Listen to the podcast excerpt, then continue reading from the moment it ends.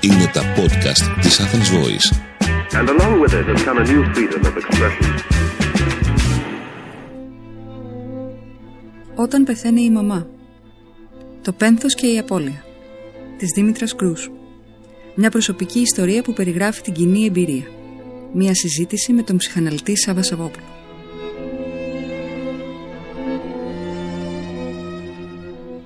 Όλος ο κόσμος ερημώνει. Χάνει την ομορφιά του. Χάνει τα χρώματα. Χάνει τη μουσική του. Γίνεται πιο γκρίζος. Δηλαδή χάνει το ενδιαφέρον του. Στο θάνατο της μαμάς. Στο θάνατο κάποιου προσώπου που έχεις επενδύσει πολύ. Η μαμά είναι ένα.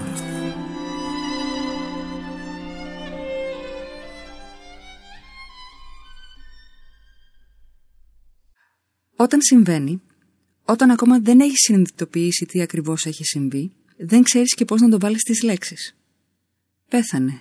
Η μαμά μου. Πέθανε η μαμά μου. Η μητέρα μου έφυγε. Χάσαμε τη μαμά. Στα πρώτα μηνύματα σε φίλους έβαζα τις λέξεις σε διαφορετική σειρά. Άλλαζα το ρήμα να γράψω μητέρα ή μαμά. Έγραφα, έσβηνα, δοκίμαζα διάφορες εκδοχές μέχρι που κατέληξα στη μικρή φράση που θα χρησιμοποιούσα στο εξής. Χάσαμε τη μητέρα μου. Η λέξη μητέρα ακουγόταν πιο ενήλικη. Όσο για τη λέξη πέθανε δεν έβγαζε και πολύ νόημα. Δεν το χωράει ο νους μου ότι έφυγε η μάνα σας, επαναλάμβανε κάθε τόσο ο πατέρας μου. Η εμπειρία που είχαμε ήταν αυτή της απώλειας. Φύγαμε μαζί ένα μεσημέρι από το σπίτι και γυρίσαμε χωρίς. Τι έγινε τώρα, κατάλαβες; Τον θυμάμαι να λέει. Έτσι πως καθόμασταν κεραυνοβολημένοι, ο καθένας σε μία καρέκλα, έχοντας επιστρέψει σπίτι μετά το συμβάν. Τις πρώτες ημέρες στο πατρικό μου, ο θάνατος σήμαινε την απουσία της μαμάς από το ίδιο της το σπίτι. Σαν να την είχαμε χάσει από το οπτικό μας πεδίο, σαν να είχε πάει κάπου. Έλειπε και την ίδια στιγμή τα πάντα γυρνούσαν γύρω από εκείνη. Μερικές φορές νομίζαμε ότι θα βγει από το δωμάτιο και έπειτα τα πράγματά της ήταν παντού. Θυμάμαι να αγγίζω και να μυρίζω τα ρούχα της κρεμασμένα εδώ και εκεί, να ανοίγω τα σιρτάρια με τα νυχτικά της και τα εσώρουχά της, ανακαλώ να φοράω την καινούργια της μπλούζα που κρεμόταν στο χερουλάκι της ντουλάπας και να κοιτάζομαι στον καθρέφτη.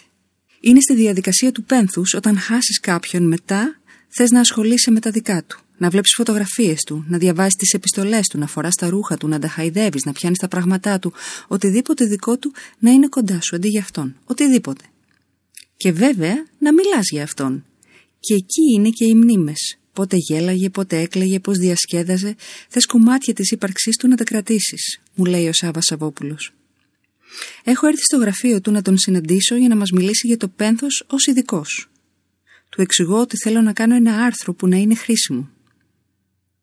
Τις πρώτες ημέρες, όταν ξυπνούσα με αυτό το βάρος πίνοντας καφέ, γκούγκλαρα λέξεις κλειδιά. Μαμά, πέθανε, θάνατος, απώλεια, πένθος, losing mama, mother loss, grief, how to cope with a sudden death. Ψάχνοντας να καταλάβω μέσα από την ιστορία κάποιου άλλου. Είναι μια παρηγοριά ότι μια εμπειρία ζωής σαν αυτή, παρότι τέμνει την ατομική μας ιστορία, είναι τόσο κοινή όσο το να ξυπνάς και να κοιμάσαι. Κάποια στιγμή όλοι θα πεθάνουμε. Όλοι θα χάσουμε κάποιον πολύ αγαπημένο. Με την ίδια βεβαιότητα που ανατέλει ο ήλιος κάθε πρωί, όλοι, κάποτε, θα νιώσουμε την απότατη θλίψη. Στο θάνατο κάποιου προσώπου που έχεις επενδύσει πολύ, όλος ο κόσμος ερημώνει, χάνει την ομορφιά του, χάνει τα χρώματά του, τη μουσική του, γίνεται πιο γκρίζος, χάνει το ενδιαφέρον του. Μου λέει χαμηλόφωνα ο συλλομιλητή μου, έτσι όπω καθόμαστε αντικριστά. Εννοείται τον θάνατο της μαμάς, ρωτάω κάπως παιδικά. Η μαμά είναι ένα από αυτά. Με παρηγορείτε ότι έχω απέναντί μου κάποιον που μπορεί να με καταλάβει. Το ερώτημα μου είναι πώς διαχειρίζεσαι την απώλεια; Του λέω λίγο πολύ την ιστορία των τελευταίων ημερών.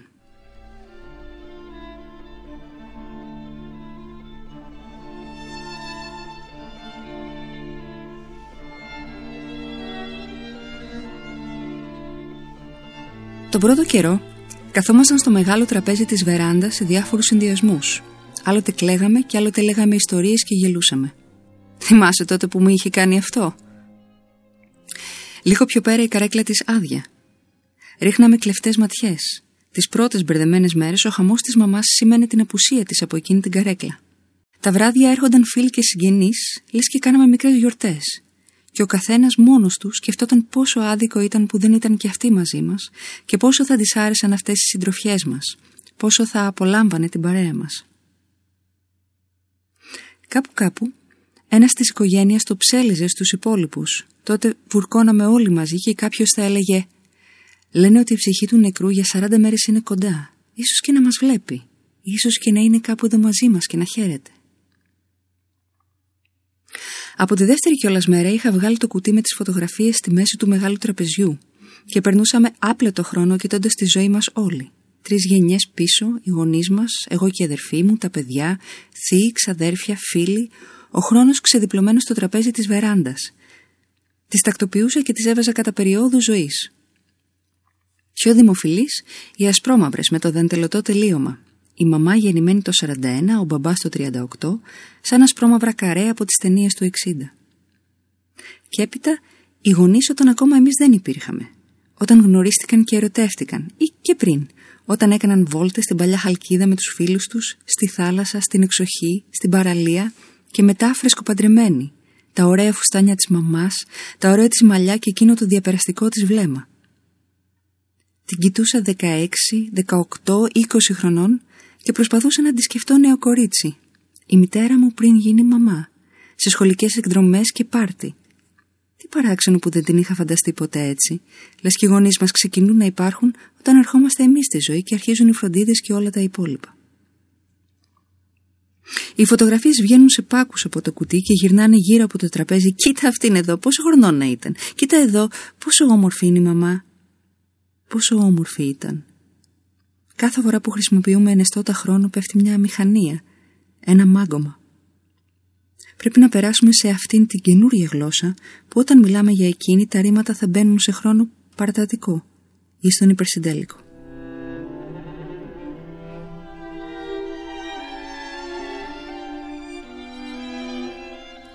Είναι περίεργη η απόσταση της σκέψης από το βίωμα. Αν δεν το περάσεις, δεν ξέρεις τι είναι ο θάνατος, ούτε το πένθος και ούτε μπορείς να καταλάβεις τους άλλους όταν το περνούν. Στις απώλειες των γονιών φίλων μου έλεγα «Εντάξει, μεγάλος άνθρωπος ήταν, την έζησε τη ζωή του». Το ίδιο σκεφτόμουν και για τους δικούς μου. Τι να κάνουμε, θα πεθάνουν κάποια στιγμή, όλοι θα πεθάνουμε, έτσι είναι η ζωή. Αυτό είναι το λογικό να σκεφτείς. Η μαμά μου ήταν 80, πατημένα, έζησε πολύ και καλά. Είχε έναν ωραίο θάνατο. Δεν έφυγε σε κάποιο κρεβάτι νοσοκομείου, δεν έζησε την αγωνία του θανάτου που σε βασανίζει μέχρι να σε καταπιεί.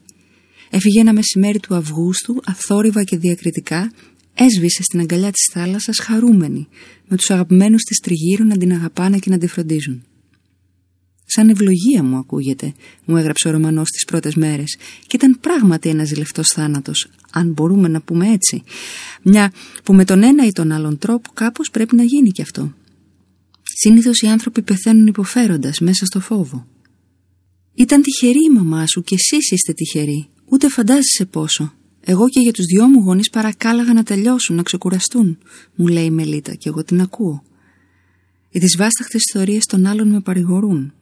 Η ενσυναίσθηση μπορεί να απαλύνει και τον δικό σου πόνο. Ίσως και να ήταν τυχερή η μαμά μου. Ο Θεός της ανταπόδωσε την καλοσύνη της και τη γλυκύτητά της παίρνοντας την ήσυχα. Και επιπλέον την απάλαξε από την περαιτέρω αναξιοπρέπεια της κατάρρευσης του οργανισμού της, από την αγωνία της ανυμπόριας, την οποία θα περιερχόταν λόγω της καταβιβλημένης της υγείας. Ίσως και να μην υπάρχει ωραιότερος τρόπος για να τελειώσει κανείς το ταξίδι του. Έφυγε όπως ήρθε, μέσα στο νερό.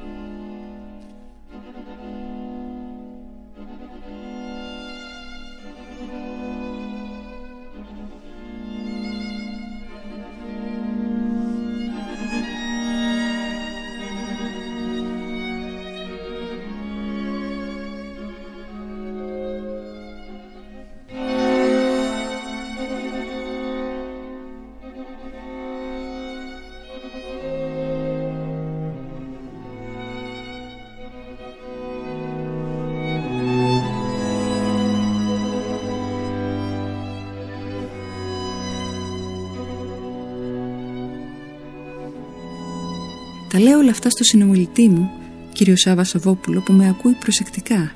Η δουλειά του είναι να ακούει. Του λέω: ότι η εκλογήκευση ήταν κυρίαρχη μέσα μου τις πρώτες μέρες. Σωστά είναι όλα αυτά που λέτε, έτσι είναι. Η μητέρα σας είχε έναν καλό θάνατο και η εκλογήκευση σας βοήθησε να τα βγάλετε πέρα εκείνες τις πρώτες δύσκολες μέρες. Σας βοήθησε να πνίξετε τον λιγμό της απώλειας. Όχι ότι τον κλειτώνεις. Έτσι κι αλλιώς το σκέλος αυτό αφορά εκείνη. Ένας ξαφνικός θάνατος δεν σε προετοιμάζει όπως το κρεβάτι του νοσοκομείου, τα σωληνάκια, η κατάκληση, όταν φτάνεις στο σημείο να εύχεσαι να τελειώσει ο άνθρωπός σου, να ξεκουραστεί. Εκείνη έφυγε, τελείωσε, ούτε και κατάλαβε τίποτα. Είναι εγωιστικό αυτό που νιώθω, το ξέρω, όμως δεν κλαίω για τη μητέρα σας, για μένα κλαίω. Μου λείπει. Δεν το είχα σκεφτεί ποτέ, δεν είχα προετοιμαστεί, λέει ο επί 60 χρόνια σύντροφός της. Το ερώτημα είναι, μπορείς ποτέ να προετοιμαστείς για έναν θάνατο; Η απάντηση είναι όχι, ακόμα και όταν τον έχεις σιωπηλά ευχηθεί.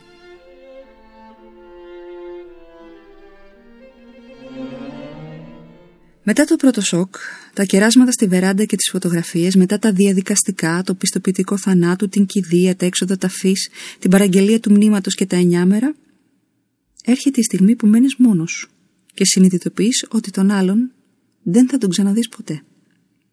Ή μάλλον που καλείσαι να το αποδεχθείς.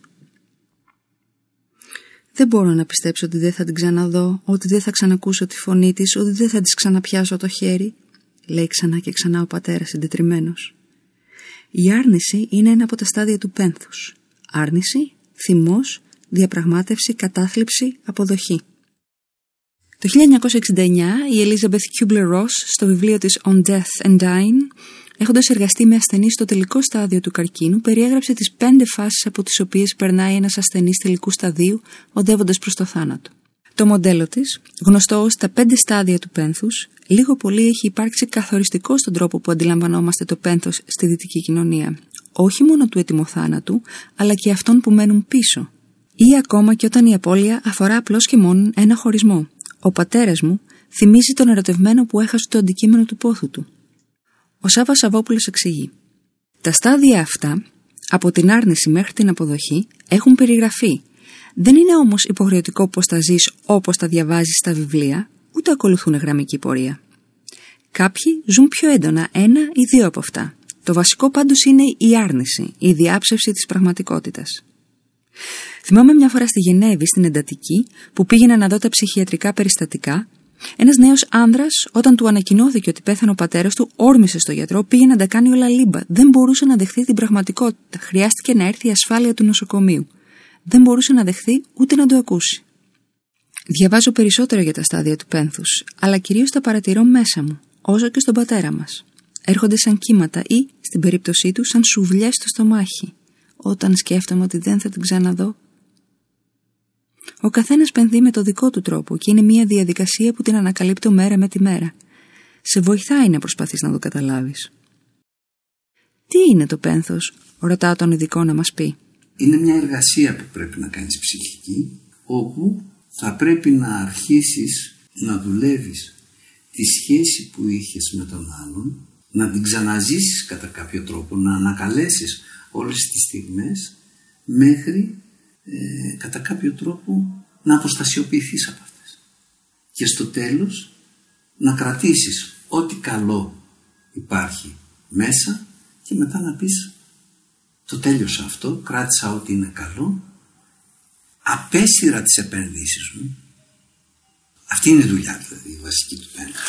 Δηλαδή την επένδυση αυτή την πρώτη αγάπη, να την πάρω από εκεί, να την επανακτήσω, ούτως ώστε να μπορέσω να την επενδύσω κάπου άλλο. Το πένθος είναι μια ψυχική εργασία που πρέπει να κάνεις για να διαχειριστείς μια απώλεια που σε συγκλονίζει. Ουσιαστικά αρχίζεις να δουλεύεις τη σχέση που είχες με τον άλλον που χάθηκε από την καθημερινότητα. Πρέπει κατά κάποιο τρόπο να ξαναζήσεις μέσα σου όλες τις στιγμές που μοιράστηκες μαζί του μέχρι να αποστασιοποιηθείς από αυτές. Και στο τέλος να κρατήσεις ό,τι καλό έχεις από εκείνον ώστε να μπορέσεις να πεις «Τώρα τελείωσα με αυτή την εργασία αποχωρισμού από τον αγαπημένο νεκρό, απέσυρα τις επενδύσεις μου από αυτόν». Αυτή είναι η βασική δουλειά που πρέπει να κάνεις. Επενδύσεις δηλαδή; Δηλαδή όλα όσα χαιρόσουν με τον άλλον, να τα επανακτήσεις, ούτως ώστε να μπορέσεις να τα επενδύσεις κάπου αλλού. Το πένθος διασφαλίζει αυτή την οικονομία των ψυχικών επενδύσεων, για να μην μείνεις ψυχικά ανεμικός, αλλά και τη διαδικασία κατά την οποία αυτόν που υπήρχε έξω από εσένα να μπορέσεις να τον τοποθετήσεις ειρηνικά μέσα σου. Είναι η προϋπόθεση για να μπορέσεις να συνεχίσεις να ζεις.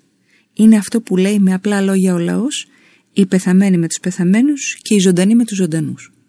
Αν δεν το κάνεις, αν δεν μπορείς να ζήσεις χωρίς το αγαπημένο πρόσωπο που έχασες, μεταβαίνεις στην κατάσταση της κατάθλιψης. Όπως λέει η Φωτεινή, σε κάθε θάνατο υπάρχει πάντα κάποιος που τον αφορά περισσότερο. Ο πατέρας θέλει να μας μιλάει συνέχεια για εκείνη. Μας λέει ιστορίες από τη ζωή τους και ψάχνει συνεχώς εικόνες για να μας περιγράψει πώς αισθάνεται. Έχασα τη σύντροφό μου, μου λείπει. Πώς να στο περιγράψω, σαν να, σαν να διψάς και να πρέπει να πιεις νερό και να μην μπορείς να βρεις. Λέω στο συνομιλητή μου ότι διάβασα σε ένα άρθρο τον όρο Surviving Parent. Ο πατέρας μοιάζει σαν να έχει περάσει από ένα προσωπικό ολοκαύτωμα με την έννοια της ολοκληρωτικής καταστροφής. Έτσι είναι. Ό,τι έχει φτιάξει έχει χαθεί ανεπιστρεπτή και έχει μείνει μόνος. Για τον επιζώντα γονιό, αυτή η σχέση ήταν το project της ζωής του. Ζούσε όσο μπορούσε καλύτερα με τη σύζυγό του και όσο περνούσαν τα χρόνια πρόσθεταν επενδύσεις σε ένα σωρό καλά. Είναι όπως όταν μπαίνεις νεαρό ζευγάρι σε ένα διαμερισματάκι, κάνεις παιδιά, βελτιώνεις τα οικονομικά σου, μετά πας σε μεγαλύτερο, παίρνεις καλύτερα έπιπλα κτλ. Ω παιδί, η δουλειά σου είναι να αφαιρείς επενδύσεις από τη μητέρα, από τον πατέρα, ή καλύτερα να μάθεις να επενδύεις αλλού, σε άλλα πρόσωπα, άλλες ιδέες από αυτές των γονιών σου. Όμως, του πατέρα σας σκοπός ήταν να διατηρεί τις επενδύσεις του, να τις προστατεύει και αν είναι δυνατόν να προσθέτει κι άλλες. Τώρα που χάθηκε η πιο σημαντική του επένδυση, νιώθει χαμένος και ο ίδιος. Είναι σαν να έγινε ένας σεισμός και όλα να κατέρευσαν. Ο πατέρας μας χρησιμοποιεί μία παραπλήσια μεταφορά για να μας το περιγράψει. Σαν να πήρε φωτιά το σπίτι μου και εγώ σώθηκα βέβαια, αλλά δεν έχω που να πάω. Συμπληρώνω. Βλέπετε, σας το λέει ακριβώς. Επένδυσε σε ένα project, σε ένα σπίτι Τώρα το σπίτι κάηκε και έχει μείνει άστεγος, ανέστιος. Και τώρα; Τώρα πρέπει να καταφέρει να κάνει τη διαδικασία του πένθους, δηλαδή να κρατήσει τα κομμάτια αυτά μέσα του, να γίνουν κτήμα του, ώστε να μπορεί να τα μεταφέρει στα παιδιά του, στα εγγόνια του, στον κόσμο όπου μπορεί. Αν δεν καταφέρεις να κάνεις την εργασία του πένθους, τότε υπάρχει ο κίνδυνος της κατάθλιψης που είναι πιθανόν κάποιες φορές να οδηγήσει σε περισσότερο ή λιγότερο σοβαρές νόσους. Γι' αυτό και όλες οι έρευνες δείχνουν ότι πέφτει το προσδόκιμο ζωής στο σύντροφο που επιβιώνει.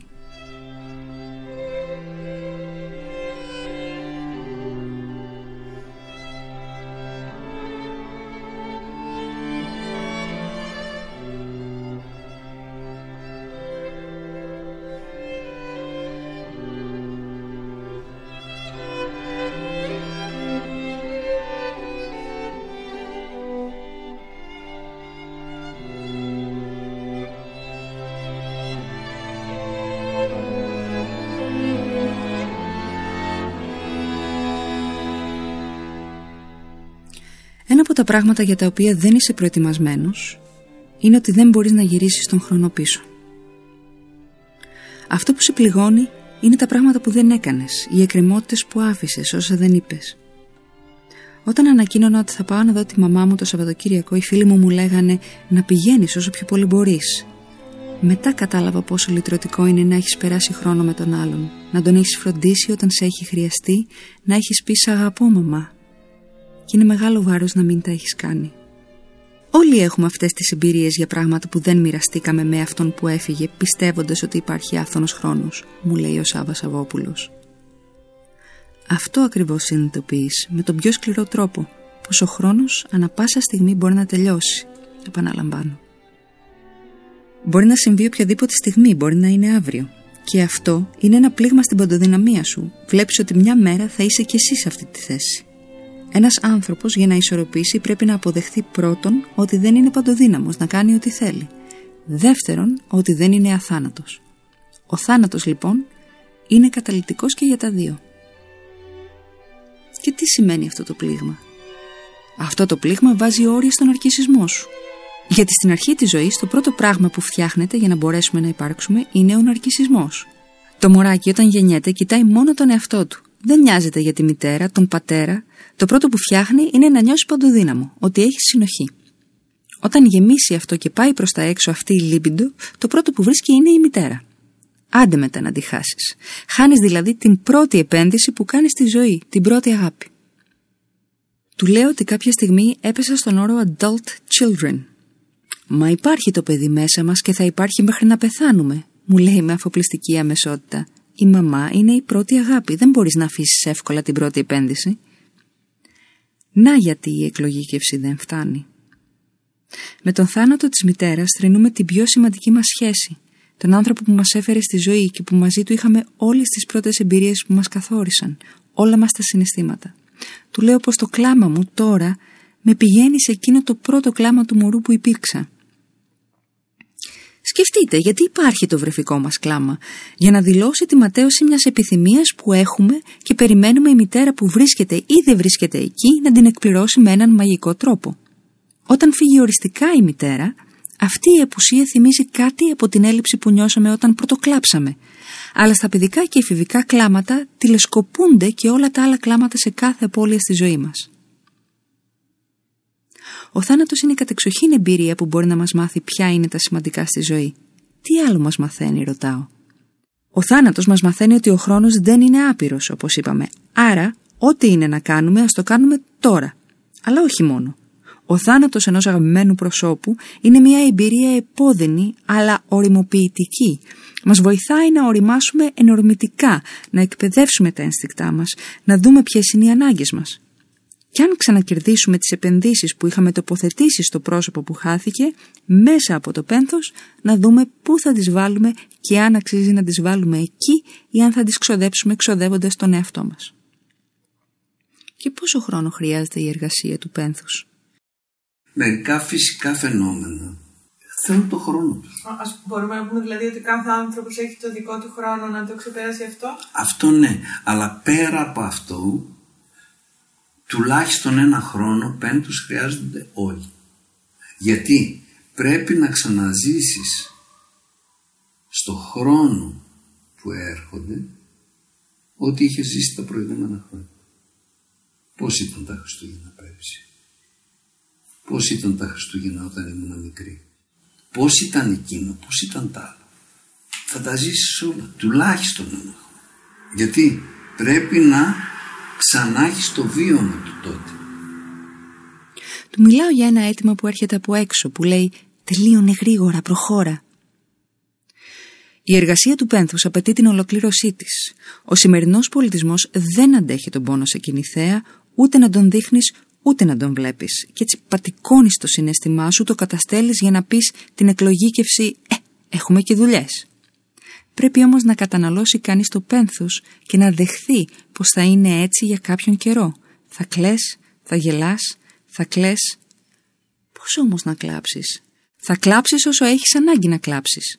Ποιος μπορεί να πει πόσο πόνο κρύβει η ψυχή σου και πόσο σου χρειάζεται να θρυνήσεις; Έχει άραγε να κάνει με πόσο στενή σχέση είχατε; Ναι, αλλά και με το πόσο κανείς έχει δουλέψει μέσα του την ιδέα ότι είμαστε θνητοί ότι οι γονείς μας θα φύγουν, ότι εμείς θα φύγουμε, ότι τα παιδιά μας θα φύγουν.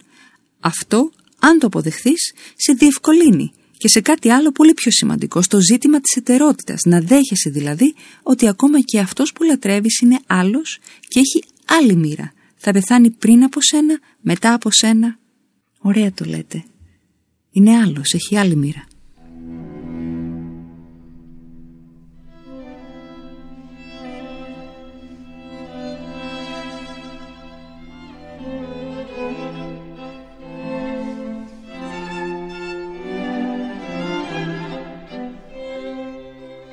Τελειώνω αυτό το κείμενο την 40η ημέρα. Τα 40, αν ακολουθήσεις το θρησκευτικό τελετουργικό, είναι σε μια δεύτερη κηδεία. Οι υπόλοιποι δεν ήμασταν της Εκκλησίας, όμως η μάμα πίστευε με όλη τη σημασία της λέξης. Εξάλλου είναι όλα μελετημένα. Το να ζήσει δεύτερη φορά το πένθος συλλογικά παρά τη δυσκολία σε ανακουφίζει. Έχουμε κάνει όλες τις προετοιμασίες, ξανά αγγελτήρια στις κολόνες, σιτάρι, σακουλάκια και κουταλάκια. Έχουμε διαλέξει μια ωραία φωτογραφία και έχουμε αγοράσει την ανθοδέσμη. Έχουμε κλείσει το καφέ δίπλα στην Αγία Παρασκευή. Έχουμε παραδώσει τα πράγματα στην εκκλησία από τον προηγούμενο απόγευμα. Φτάνουμε ελαφρώς αργοπορημένοι. Είναι πάλι όλοι εκεί. οι συγγενείς μας, οι φίλες της, οι φίλοι τους, οι δικοί μας φίλοι. Καθόμαστε στα σίδια της πρώτης σειράς αριστερά, οι κόρες της, ο άντρας της και τα δύο της εγγόνια. Απέναντί μας είναι το τραπέζι που έχουν στολίσει τη μεγάλη πιατέλα με το στάρι, ένα καντιλάκι, το βάζω με τα λευκά τριαντάφυλλα και την κορνίζα με τη φωτογραφία της μαμάς. Μας κοιτάζει από τη φωτογραφία και εμείς κλαίμε.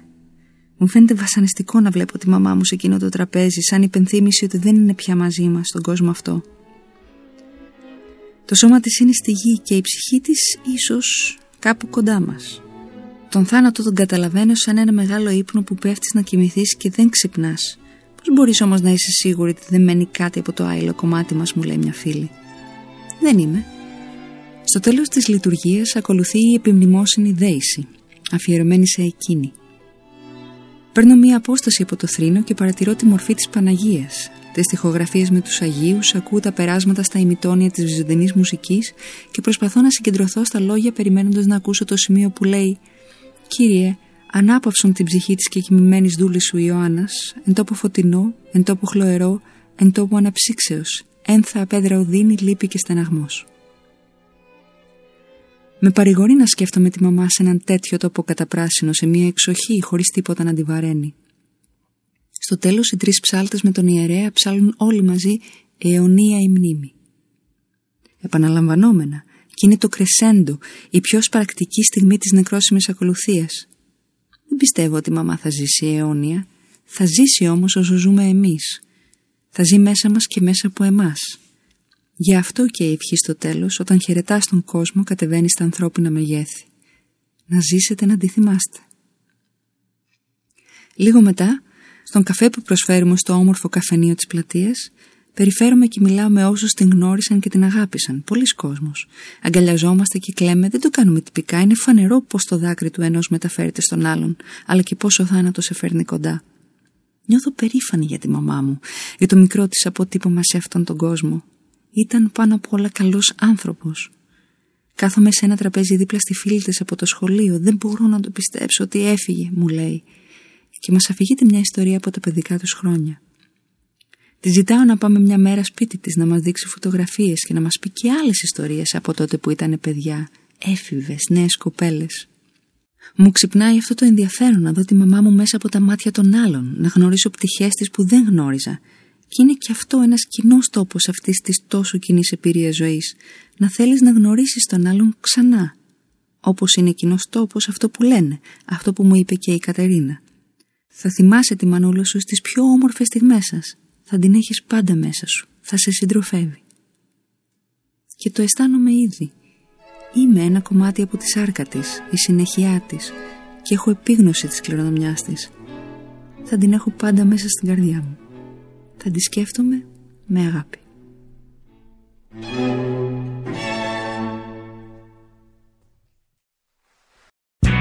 Ήταν ένα podcast από την Athens Voice. Μπορείτε να ακούσετε τα podcast της Athens Voice στο athensvoice.gr και στο Spotify, στο Apple Podcast και το Google Play Music.